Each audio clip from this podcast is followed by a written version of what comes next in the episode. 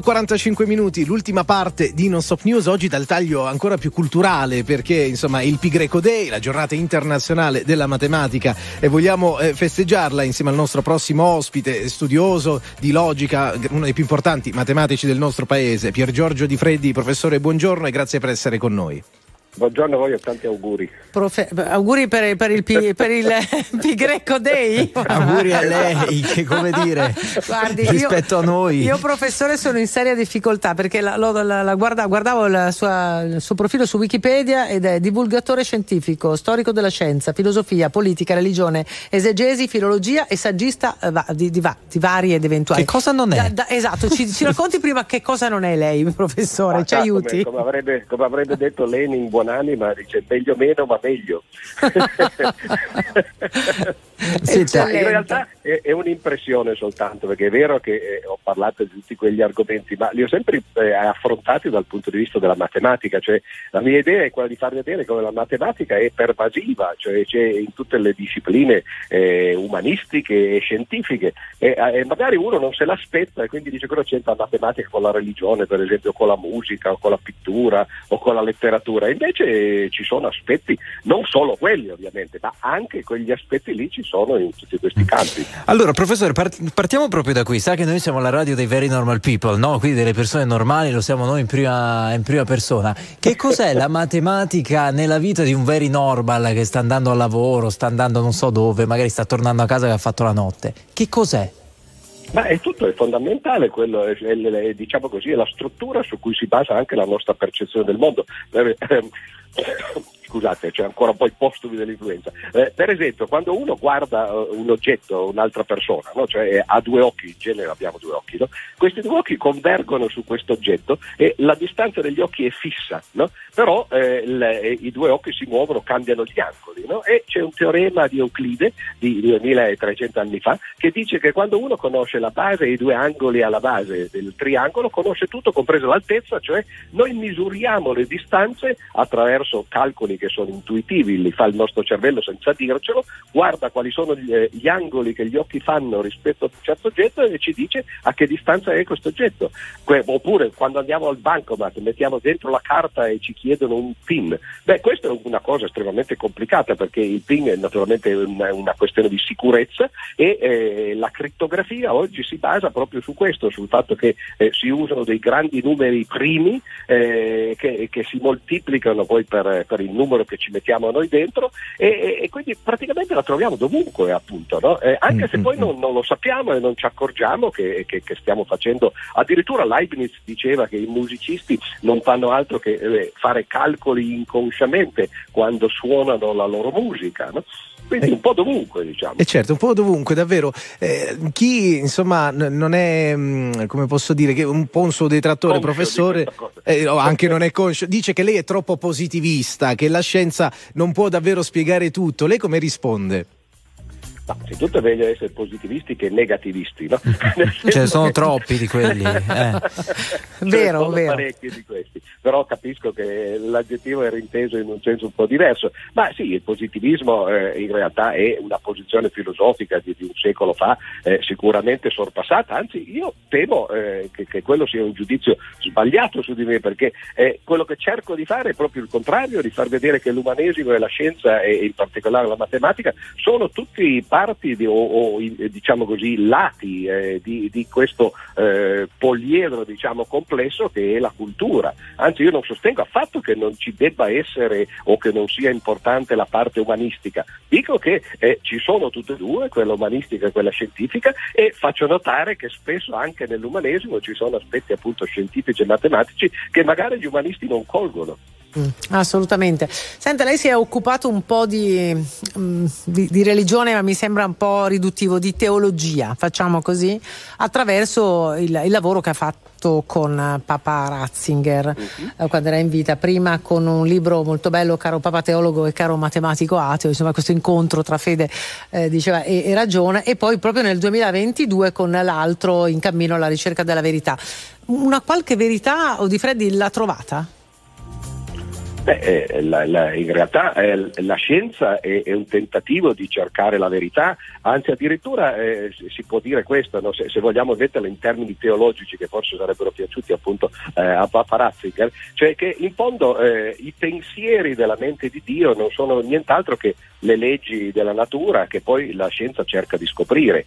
Naturalmente non li sapremo mai tutti perché eh, lui è là, no, ce ne sono infiniti e noi cerchiamo di scoprirne alcuni, però quando scopriamo una legge legge, per esempio quando scopriamo come è fatto il mondo, per dire che ne so, la, la, la, la famosa formula di Einstein è uguale a mc2 o quella di Newton F uguale a ma, eccetera, scopriamo qualcuno dei pensieri che Dio ha usato, eh, parlando metaforicamente, eh, per, per, costruire il mondo. No? Quindi in un certo senso eh, c'è anche una spiritualità nella matematica e nella scienza, che è una cosa diversa ovviamente dalla religiosità. La religiosità è una spiritualità in qualche modo istituzionalizzata. Eh, mentre invece noi forse l'abbiamo eh, in maniera così un po' più intu- intuitiva e metaforica, non useremmo certi termini, magari quelli che usate oggi, adesso, eh, per descrivere quello che facciamo, però volendo lo, lo, si può fare ed è di nuovo un altro punto di contatto con, con una parte della cultura che sembrerebbe essere molto lontana in realtà dalla, eh, dalla matematica. Professore, per far appassionare dei ragazzi piccolissimi a questi temi, no? che hanno a che vedere in definitiva con le, dom- con le, grandi domande che gli uomini si fanno da molti anni, ehm, che cosa direbbe lei di fronte a una classe di, di ragazzi del, so, di, di, prima elementare, che magari a volte hanno un rapporto con la matematica, con i numeri, che non è esattamente no, bellissimo, a volte ci si trova a fare i compiti, eh, insomma diciamo che quella risulta essere una delle materie più, più odiate, magari la si apprezza più avanti. Che cosa direbbe lei per provare ad appassionarli a questi temi che sono i suoi eh, temi? Ho provato perché ogni tanto mi incontro anche con i bambini. Mi ricordo una volta al Festival della Comunicazione di Camogli c'era una classe appunto dei bambini, eh, credo delle prime o seconde elementari, e allora ho cercato di capire a, a che livello mi potevo mettere. No? E ho, ho detto: eh, sapete cos'è un triangolo? E tutti sì, sì, sì. Allora dico: eh, qual è la somma degli angoli di un triangolo? E una bambina alza subito la mano e dico: bene, dimmi tu. No? E lei mi dice: tre. Eh, beh certo è vero perché in effetti ci sono tre angoli in un triangolo però, e tre lati allora uno, eh, effettivamente no? e allora uno rimane spiazzato no? per parlare con i bambini effettivamente bisogna mettersi al loro livello diciamo così e cercare di parlare io proprio per i bambini delle, delle elementari non ho fatto nulla ma eh, se posso dire no? una piccola pubblicità eh, cioè tra un mese credo un mese e mezzo uscirà un mio libro con la De Agostini che in realtà è indirizzato ai, ai ragazzi di terza media si intitola Lampi di genio, sono 20 storie di scienziati e di scoperte della scienza, eh, però anche per dire la relatività, l'elettromagnetismo, la meccanica quantistica, ho cercato di raccontare a questi ragazzi eh, che poi mi hanno detto l'altro appunto che i ragazzi delle medie eh, sono forse i più avanzati ah, diciamo ecco. come lettura, perché poi quando entrano al liceo eh, arriva anche la pubertà no? con mm. certe distrazioni. Eh beh certo, è umano, è umano. Non matematiche forse, però umane sì. no, sono molto fisiche. Più fisiche, più fisiche. Più fisiche. Professore, anche, no? la aspettiamo allora quando esce questo libro, il professor Pier Giorgio Di Freddi. Va certo. bene, l'aspettiamo. Grazie davvero. Ecco, Grazie ci, voi, ci salutiamo. Professore, un'ultima battuta, come festeggia quindi questo giorno della Greco Day? Beh, mangiamo la torta anche perché eh, pie in inglese no, significa sia pi appunto pi greco. Infatti in inglese si chiama pie day e l'immagine è una bella torta perché no, è come mangiarsi la torta. Poi tra l'altro quando guardiamo la torta noi pensiamo subito ad Archimede, qual è la lunghezza della circonferenza, l'area del cerchio e così via, no? l'area anche delle fette che ci toccano. No? Quindi Soprattutto. Sì, insomma, diciamo che lei pensa a questo, poi magari qualcun altro si concentra su altri dettagli. Professore, è stato un piacere davvero grande, ci Grazie. sentiamo presto, una promessa. Grazie, buon lavoro, buon lavoro a lei. Signore Oggi grande festa della matematica, il Pi Greco Day. Sentiamo Adriano Montibuzzetti.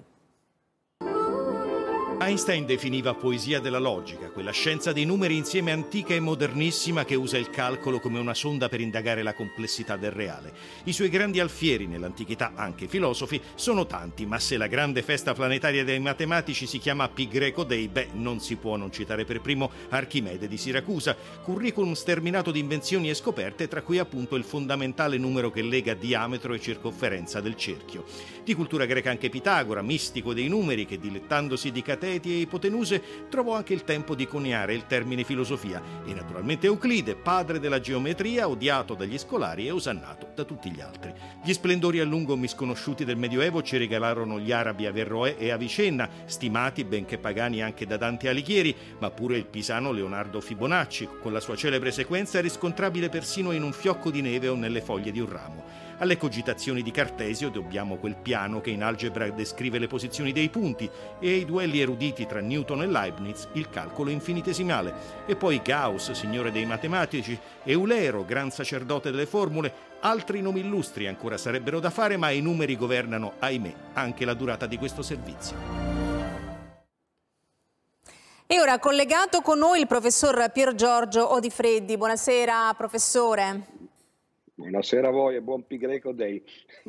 allora, anche se eh, molti di noi non se ne rendono conto, viviamo in un mondo in cui la matematica ha un ruolo sempre più importante e centrale, ma in che modo la matematica può diventare veramente patrimonio di tutti?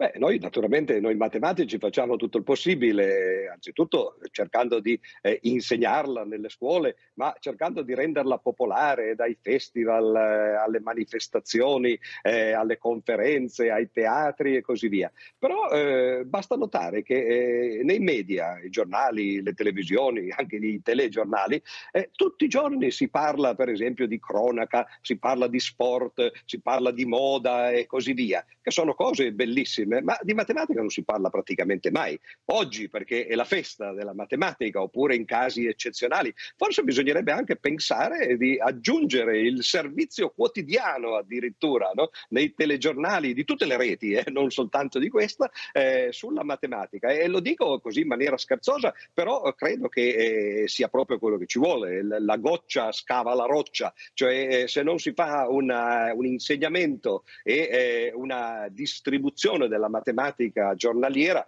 e si finisce proprio soltanto di renderla eh, un qualche cosa di esoterico di cui si parla una volta ogni tanto, ma che poi passa nel dimenticatoio, col paradosso che nella nostra società poi in realtà la matematica la usiamo tutti, volenti o nolenti, in tutte le cose che facciamo. Certo. La nostra è una società digitale, Grazie. basata sui numeri. Grazie, grazie, grazie professore.